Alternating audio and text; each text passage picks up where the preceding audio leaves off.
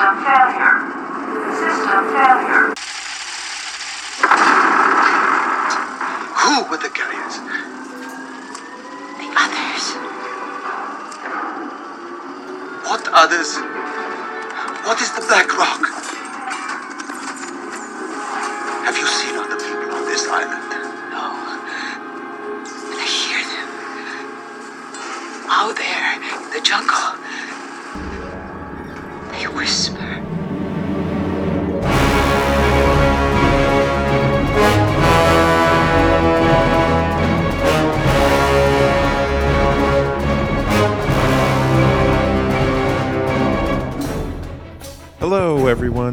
Matt here, and welcome to Looking Back at Lost, where each week I look at another episode of ABC's Lost to see how it fits into the series as a whole. Today I'll be covering episode 109 entitled Solitary. And let's start, of course, with the Wikipedia summary. In the flashbacks, Sayid is a torturer in the Iraqi army. He is instructed to torture a woman until she answers his questions. Sayid discovers that the woman is Nadia, a childhood friend. She reveals that she has been tortured before, and nothing Sayid does will persuade her to talk. Sayid ultimately frees her and tells her how to escape. His superior finds and attempts to kill both, but Sayid fatally shoots him. Sayid shoots himself in the leg and tells her to leave as reinforcements arrive, making it appear as if Nadia shot Sayid and the other officer to escape. On the island, Sayid finds a mysterious cable running out of the ocean and into the jungle. While following it, Sayid is caught in a trap. A mysterious French woman cuts him down and ties him to a bed in a bunker. She asks where Alex is, but when Sayid says he does not know, she shocks him with electricity using batteries and a cable. Sayid tells his torturer his story about the French transmission. The torturer then identifies herself as Danielle Rousseau, the person who sent out the distress signal. Danielle finds a picture of a woman among Sayid's possessions, and he identifies her as Nadia. At camp, everyone is distressed. John Locke and his new hunting companion, Ethan, give some newly found luggage to Hurley. He looks through it and finds golf clubs. The next morning, Hurley builds a golf course to improve morale among the survivors. Rousseau asks Sayid about Nadia and reveals that she was part of a science team and they were shipwrecked on the island. She identifies the others as the carriers of a sickness that her companions caught and says that the others whisper in the jungle, although she has never seen them. Sayid escapes from Rousseau's bunker while she is gone, grabbing a rifle and notes she made about the island. Rousseau finds him and they have a standoff. He fires the rifle, but nothing happens. Rousseau says she removed the firing pin. She then reveals that it was she who killed her team, under the motive of stopping the disease from reaching the outside world. Sayid talks Rousseau into letting him go, but before he leaves, he asks about Alex. Rousseau says that Alex was her child. While trying to find his way back to camp, Sayid hears the whispering Rousseau told him about. And now, with that, let's get into my uh, various thoughts about the episode. There's a beautiful opening shot of the stormy South Pacific and lonely old Sayid pining away for Nadia uh, on the shoreline. It's his true love, who he will love forever until Shannon comes along, of course. Uh, also, it's the intro of a huge mystery, that of the cable. Sure, he follows it into the jungle, but the the real business is that uh, it leads into the Looking Glass station, of course. Oh, Charlie, don't go down there. It's not Penny's boat. It's obviously just uh, a, a, fantastic little seed that's being planted, and uh, one of those mysteries that you think the show, or, or at least you would have thought in the first two seasons, first two and a half seasons, that the show just wasn't going to uh, get involved with, or was it one of these examples of you know Lost never pays pays off any of these mysteries, et cetera, et cetera. But boy, that the the the stuff going on at the Looking Glass station is just absolutely wonderful, punctuated by Charlie's untimely and unfortunate death, um, and it all, in a sense, starts here with with that cable that Sayid finds in this episode. Now, from this wonderful kind of uh, cinematography and this wonderful seed that has been planted about the episode, from that high, now we go down to a low. Arg. More rehash from the previous episode. This is something that they seem to be doing episode after episode, and it drives me bonkers. Sawyer sits and explains how he was injured last week. If you're going to have a previously on Lost, and I believe the one in this episode is about 45, 50 seconds, if you're going to do that, you then also don't need someone to sit and say, you know, my arm is so cut because last week, you see, what was going on was this there was a tussle, and I, it's again, I know that this is so early in the show, they don't fully understand the rabid, intelligent fans that would come to the show. But it's just, it's a bitter pill to swallow to sit here and to listen to them rehash things, particularly in this uh, post broadcast era. You're either watching it on Netflix streaming, you're watching it on DVD, Blu ray, online, illegally, whatever it might be. But you don't have to wait seven more days to see a new episode. Um, you, you can see them one after another, and this is this is a leftover from the TV era of the show, and now that we're in this the post TV era of it on on home uh, home theaters everywhere, it's just it's annoying. It's annoying. Um, moving on, once Sayid gets trapped uh, in that uh, well in that trap that Rousseau has set, seeing him get hit by that pointy stick, it just really hurts. It's this wonderful moment. He's swinging towards it. Nice still shot of the pointy stick. Him screaming as he gets hit by it. Just a nice little bit of. I mean, you know, it doesn't really go anywhere, right? It's not you know some injury that then they have to deal with further. Uh, I mean, he spends the rest of the episode in Rousseau's bunker with just his head bandaged up. I, I guess a bit of a limp, as I recall. When he's leaving, he has a limp. When he finally makes it back to camp, it's not a huge story point. Uh, certainly in this episode, and my recollection overall is that it's not a huge story point, but it's just a nice kind of ooey gooey crunch moment. Um, also, there's a neat bit of symmetry in this episode, a really neat bit that lends itself so well to, as I say every week, the notion of this podcast, which is to be looking at these episodes from the vantage point of the completed series. This is the introduction of the first new people, not person, but people that the Losties have met. Sure, we know that Rousseau is new, but it's also this very, very, very sly insertion of Ethan. This insertion of Ethan into the fold appears to be an unseen background quote uh, background character to a quote unquote bit background character much like uh, I think it's Sullivan who's the the name of the character in this episode only appears in this episode who has the the skin rash that Jack kind of you know was dismissive about as we'll talk about in a bit but they just hide Ethan's introduction by having the more interesting hives guy, as I called him in my notes, the more interesting Sullivan, who's, you know, he's got hives. Hey, it really itches, Doc. Um, you know, again, as I said, who Jack kind of blows off, you know, it's just hives, get over it, guy, is kind of Jack's take. But Sullivan, hives guy, is much more interesting as the whiny, you know, are you guys playing golf? Well, can I play? Meanwhile, who in his shadow, so to speak, Locke says, Hey, I was hunting with this guy Ethan. And then Ethan appears in, a, in another scene. He's even at a certain point towards the end of the episode, Ethan is just in the background, as an extra might be.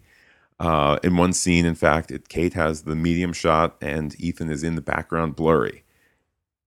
Fantastic, fantastic, fantastic way to introduce somebody, and obviously the, the huge payoff in one of the great cliffhangers, and perhaps the the the, the first fantastic cliffhanger uh, in next week's episode. It it it's started here. Wonderful. Um, speaking of symmetry, there's a really slick move that, or it's a slick move that Sayid has left camp because he tortured someone, only to be caught by Rousseau, who then promptly tortures him. Irony, irony, irony. It's just, you know, that's what you get. Um, seeing, moving on, seeing this episode for the first time, and indeed even this time, I was I would have thought that it was uh, going to have subtitles the whole time, the whole time that they're in uh, in um, the Iraq flashbacks. Uh, indeed, I'm sitting there rewatching this time, typing up my notes. I'm saying, "Oh, I'll really have to to pay attention here." But to their credit, they do, you know, take take one of these old tricks from movies like Judgment at Nuremberg and Hunt for Red October. They do subtitles for a bit, zoom into the mouth, do a little camera move, then switch over to English to say to the viewer, yes, what you're hearing is actually uh, is actually the native tongue, uh, in this case Arabic. Um, I wonder what the discussion was to continue to have Korean uh, with the Sun and Jin flashbacks in other episodes, but to switch over to English in, in this episode. Probably the the thinking was you you don't have Sun and Jin speaking English on the beach. You're very conscious of them speaking Korean. They're uh, at the fringes of the group uh, because of this language barrier. So you, you can't have them speak actual Korean on island and then speak fake Korean, which is English, but TV Korean because we've said wink, wink. They're actually speaking Korean, but we're going to call it English in the flashbacks. I mean, that would just be confusing.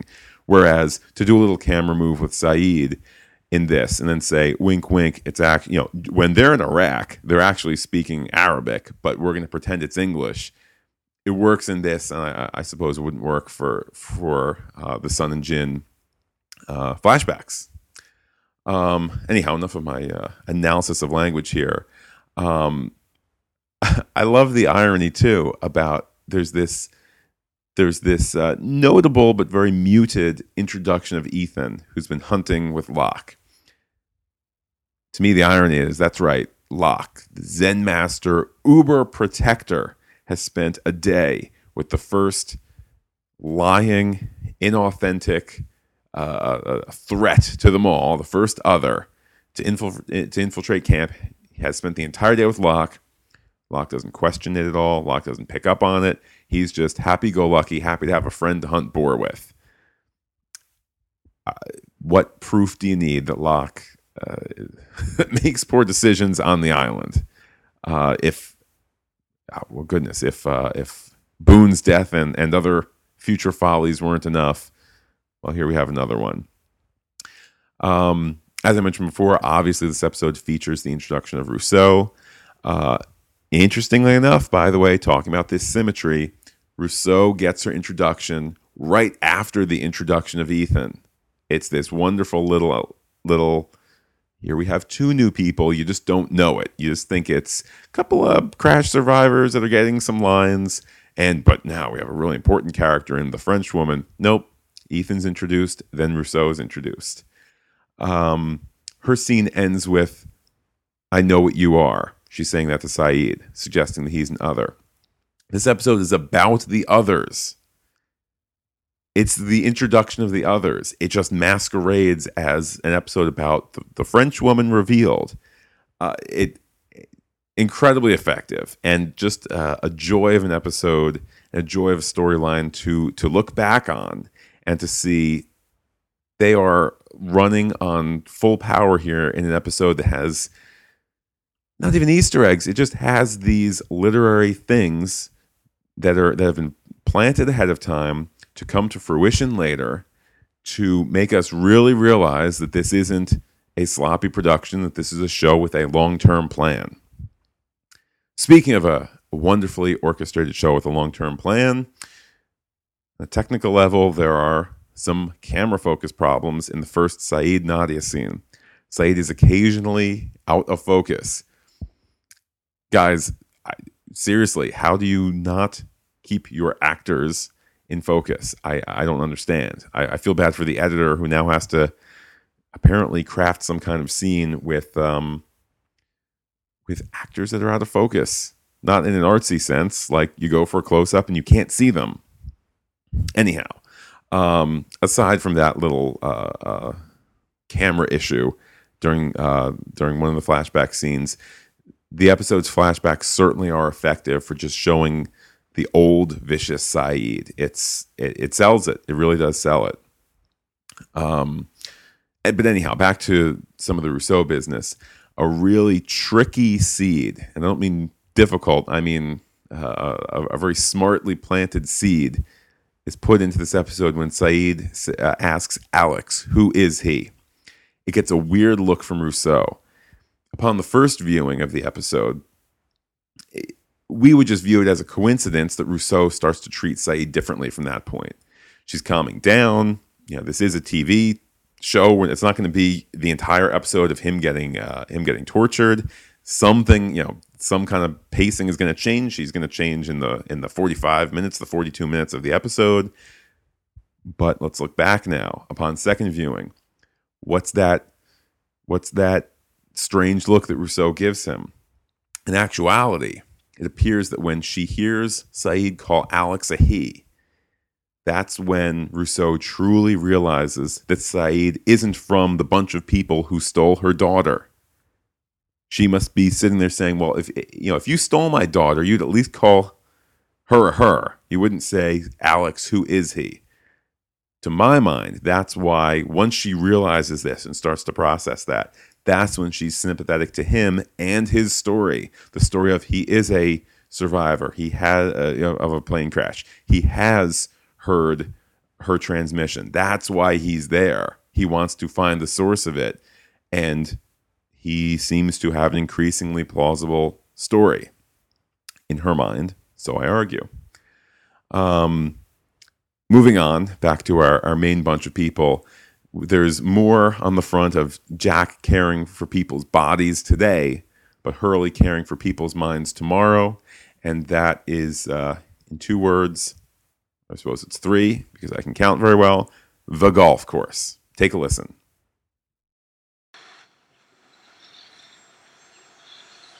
Welcome to the first and hopefully last Island Open. What? It's two holes for now, three par, and no waiting. Hurley. You built a golf course? Rich idiots fly to tropical islands all the time to whack balls around. all the stuff we gotta deal with, man. This is what you've been wasting your time on? Dudes, listen, our lives suck. Everyone's nerves are stretched to the max. I mean, we're lost on an island, running from boars and monsters, freaking polar bears. Polar bears? You didn't hear about the polar bear? Look, all I'm saying is if we're stuck here, then just surviving's not gonna cut it. We need some kind of relief, you know? We need some way that we can, you know, have fun. That's right, fun. Or else we're just gonna go crazy waiting for the next bad thing to happen. it's just so touching to see Hurley concerned about their souls, and I don't necessarily mean that in the the uh, uh, religious sense that that the the final episode of the series delves into at the end. You know, Hurley's worried wo- worried about the the mind and the soul and people's feelings and and these sort of longer term but nonetheless practical views. Uh, meanwhile, Jack and to be fair, Michael are are irritated that this is taking away from uh, more mundane and and daily duties of, and I mean to be fair, also important duties of uh, dealing with the water supply. There's a fascinatingly interesting bit where Michael is talking about building aqueducts or or, or something out of bamboo. Um, Jack caring for sick people. Uh, it, I mean, again, I mean, I usually tend to be pretty harsh on Jack. His concerns are not unwarranted, but I love that Hurley's concerns are on a whole other level. It's not golf to have fun as much as it is golf to have some way to recreate, some way to escape these awful conditions that they're in. Um, another uh, effective thing for the audience is that the golf course storyline does bring some welcome relief relief from Sayid getting his butt tortured by a crazy French woman. Last week, Sawyer was tortured. There's the kind of uh, there's angst on island. There's angst in the flashbacks. This is a nice little break to spend some time with characters that you enjoy.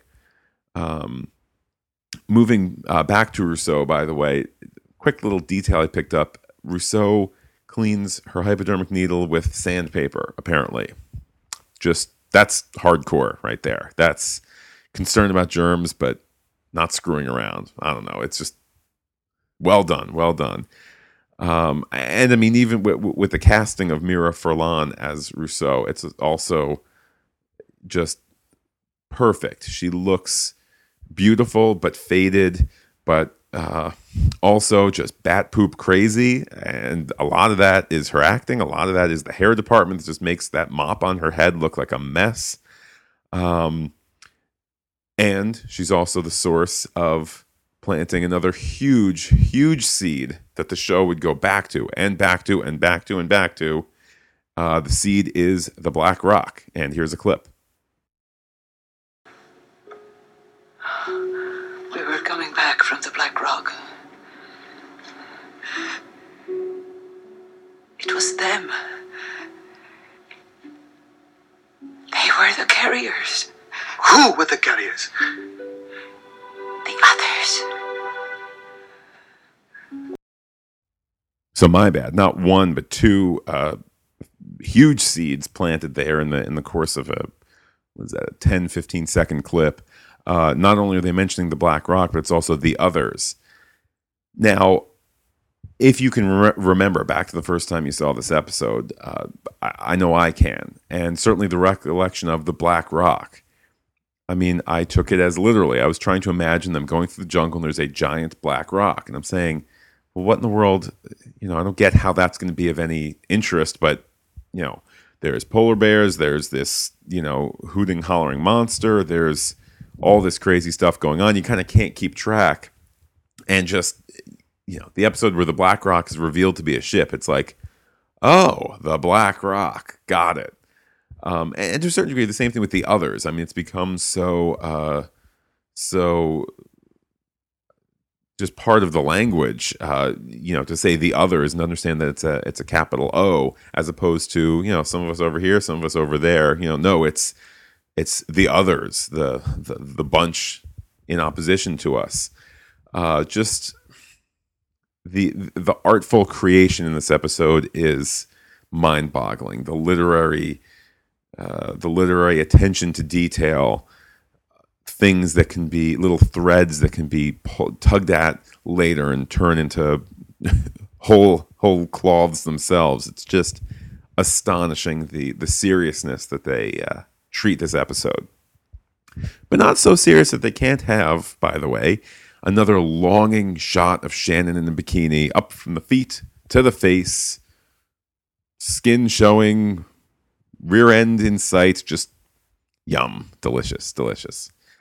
Um, but back to more serious things. Um, here is another clip that which uh, well I found to be ironic. Take a listen.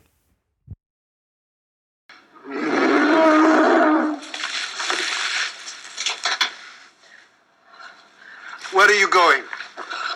If we're lucky, it's one of the bears. If we're lucky.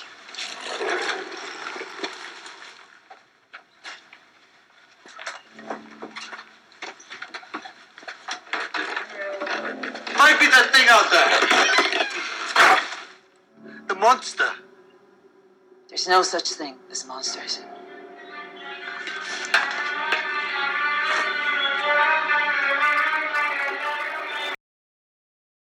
What I like about that clip is, in a sense, it is very, very true. And, I, you know, every week, dear listener, we, we discuss how much was planned ahead of time, et cetera, et cetera. I, I don't think that they, I don't know, I don't think that they uh, meant this to be a, a, a key uh, clue towards the things that we would know later on. But nonetheless, it is very true that in a large sense, there, there are no such things as monsters on the show there's not the island monster. It's just a man who's in different forms. Now, granted, you might say, well, what do you call a man who is, uh, you know, the undead shape shifting smoke who can lay waste to all those around him? I mean, that's a monster of sorts. I'll grant you that, but it's not. You know, we had visions of the the the T Rex, the Predator, this sort of monster out there uh, in in early and perhaps middle and late episodes, but. um I don't know. For all for my money, there are indeed no such thing as monsters. Um, another there's another thing in this episode that I'm not saying a lot about, and that's the flashbacks. Really haven't discussed it a lot. Insofar that Lost is essentially two shows. The A story is on the island, the B story is in flashbacks. the A story is almost always the mysterious, twisting storyline, and the B story tends to run pretty straight through. Sayid's a bad guy, meets somebody who changes him. Sayid's a better guy, a nicer guy at the end of the flashback. You know, I, I hope you don't feel shorted, and I'm not spending tons of time talking about the the Iraq flashback. To me, it's just kind of uh, it's it's shading and detail work um, to the on island character in this episode and in episodes in the past and episodes in the future. Um, just it isn't always that interesting. I don't know. Um, what is interesting is uh, this next clip, which I will talk about afterwards. Almost didn't recognize you. You're smiling. I have to watch that. How'd you come up with this? It Wasn't me. It's all Hurley. I've been going crazy trying to make everyone feel safe. I haven't been sleeping because I want everyone to feel safe. He builds a golf course. Everyone feels safe. Yeah, I really feel bad for you, Jack. I really do. Um, on a bit more of a serious note, I got an email from Bonnie, who's uh, been uh, a very loyal listener, and she basically had the following argument that she, of course, brought up the the the, uh, the idea that Jack's character was originally meant to be killed off quite early on, uh, but she connected that idea to the fact that Jack perhaps was never meant to be the true quality leader because he was never fully meshed into the thrust of the show. This isn't to say that he's a minor character, of course. He, he certainly is one of the, the major characters. But I think that Bonnie's argument is that the, the structure of Hurley as leader was built into the DNA of the show, whereas Jack is just a newer addition. Uh, and, and it's certainly play, uh, suggested in this episode where Jack is, in a lot of ways, playing second fiddle to Hurley. Um, as I said before, Jack is out curing bodies, and Hurley's out in this episode to cure uh, cure souls and to improve those around him. But one person who isn't uh, perhaps improved as a human being by the the golf course is Dad of the Year, Michael. Take a listen. Dad! Hey, come here. Check this out. Come here, let me. Duke, get away from me. You left me alone at the cave. What? I left you with Claire. She's sleeping. Oh man, um, I'm I'm I'm sorry. I just uh, I just got caught up. I'm, I'm really sorry. Well, I'm sorry. I screwed up. I'll make it up to you. Hey, you wanna play? Breathing out. Go up. Nah, Dad has people waiting. Oh no, don't worry about it. They won't mind. You want to take a swing? Michael, it's your shot.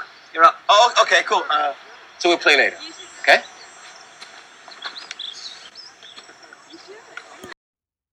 So you you leave your son with the pregnant girl in the caves, then offer to make it up to him. I don't know how. Ice cream, new bike, Disney World, you know, all these Michael clearly are wonderful options. Then you literally run away from him when it's your turn in the golf game. I'm sure the clip didn't communicate the the running wonderfully, but he literally says, you know, upon being told that it's his turn, he he says his bit to Walt and then literally runs off. Michael, Michael, Michael. I, I, I have no advice for you.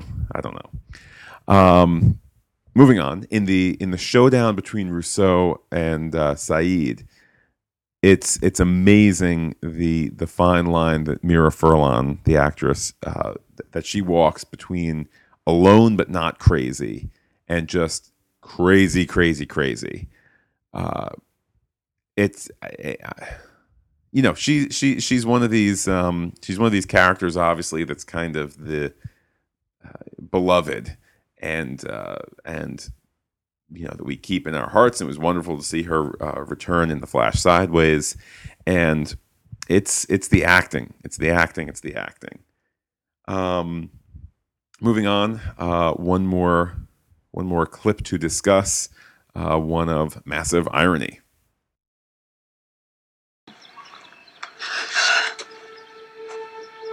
find me in the next life, if not in this one. What? The writing on the back of Nadia's photograph. I know what it's like to hold on to someone, Now, I will admit, when I initially rewatched this episode for the podcast, I had written down that sure, Sa- uh, Sayid and Nadia are reunited off island, but they do not meet again in the next life, and that that's reserved for Shannon. I had misremembered. As you know, after I'm done dis- discussing the podcast, I usually take a look at Lostpedia to straighten me out or, or whatnot. Um, let's briefly just skip ahead to that little tidbit from Lostpedia. Uh, i- indeed, to be fair, Nadia and Sayid do meet in the Flash Sideways world, and I, I feel silly that I had forgotten that. To me, though, the the initial uh, sort of irony of the clip remains as we look back because Nadia is set up as the love of his life, and yeah, for his life, for the course of his life on this earth, she is his great love. But uh, to me, it's a sweeter, uh, it's a sweeter conclusion to see that the, the the big love in his heart, the one who he indeed meets and moves on with in the next life, is Shannon. I know there was some debate after the final episode had aired on that particular uh, topic, uh, and well, in two and a half years, when we get to discuss that episode, uh, we'll, we'll discuss it further, certainly. But to me, I'm okay knowing that here the seed is planted, that uh, Nadia is a great love to Sayid. Uh, and I'm also okay with the fact that there, you know, he holds in his heart, as the, the show moves forward, he, he holds in his heart uh, a love for Shannon as well.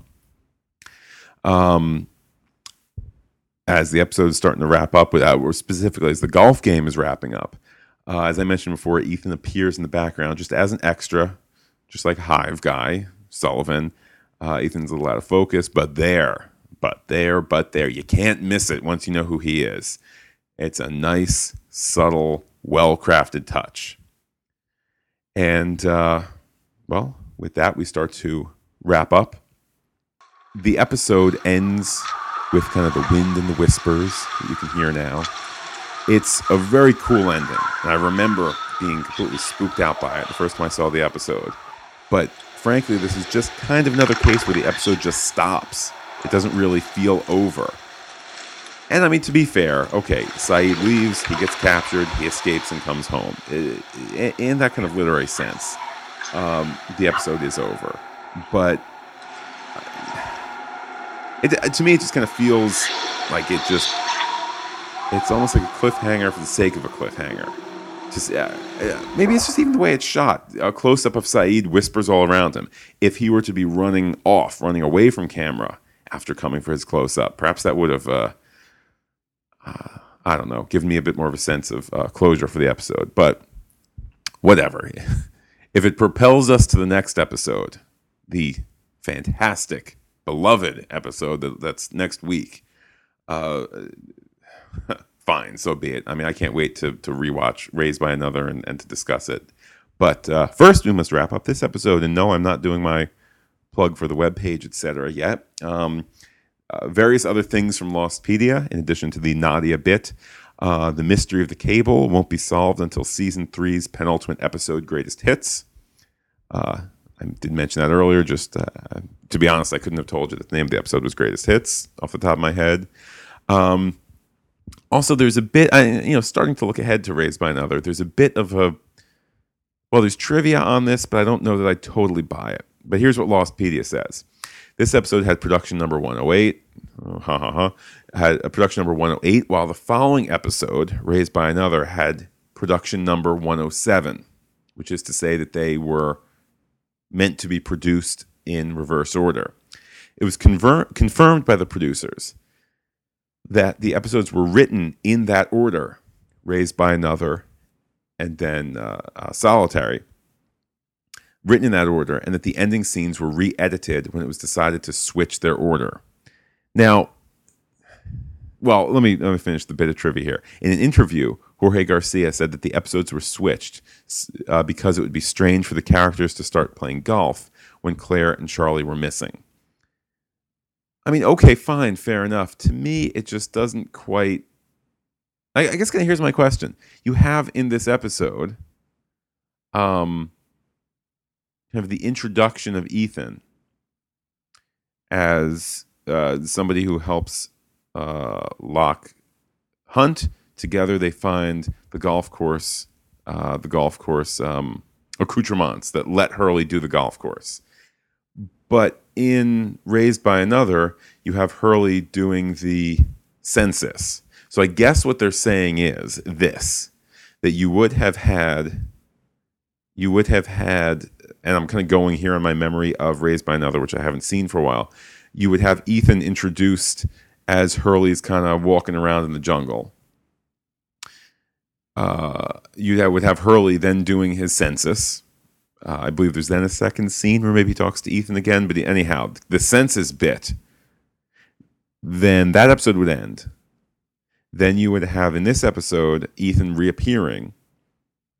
Oh, I found the golf bag, blah, blah, blah. The golf course business.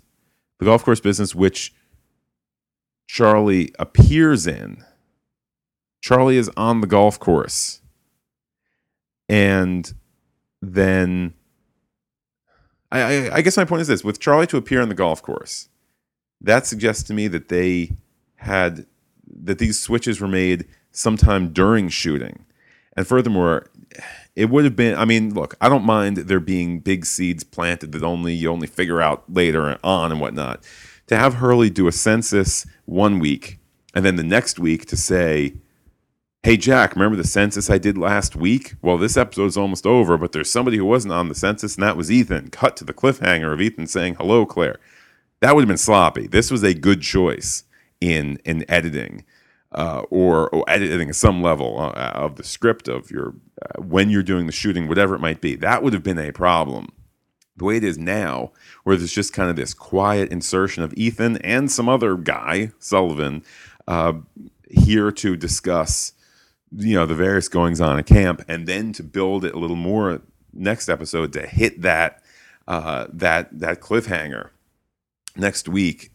That's that makes sense. That's that's not uh, talking down to your audience. That's not you know spelling things out. Good choice. Good choice. Um, and it just makes me look ahead even more so as I truly do start to wrap up now in what has been my longest podcast thus far. I cannot wait to rewatch, to do clips for, and to podcast next week's episode 1010. Well, 1010, way to go. 110 raised by another. See how excited I am? I can't even count properly. 110 raised by another is going to be just absolutely fantastic. It's to my mind, it's one of the great episodes. Anyhow, that's something for us to look forward to next week. Please don't forget that uh, new episodes of this podcast uh, hit my website on Fridays. Usually that means iTunes on Saturday, and then it's appearing on the Lost Podcasting Network sometime over the weekend. Uh, so if you'd like to get it on the website, uh, the website is looking back at lost.podbean.com. Uh, you can leave a comment there. Uh, if you'd like to say hello, give feedback, you could uh, check me out on Twitter, twitter.com slash looking back lost. Uh, you also can send an email or record and uh, record a voice message with your iPhone or iPod Touch, and that or your text email can be emailed to looking back at lost, all one word, all spelled out, back at lost at gmail.com. And uh, it, this just continues to be such a fun hobby. It's fantastic every week to be going back uh, on these uh, on these episodes of Lost with you. I appreciate so much to see that people are, are listening to the show, enjoying the show, and I hope that you just continue to listen. See you next week again for episode 110 Raised by Another. Take care.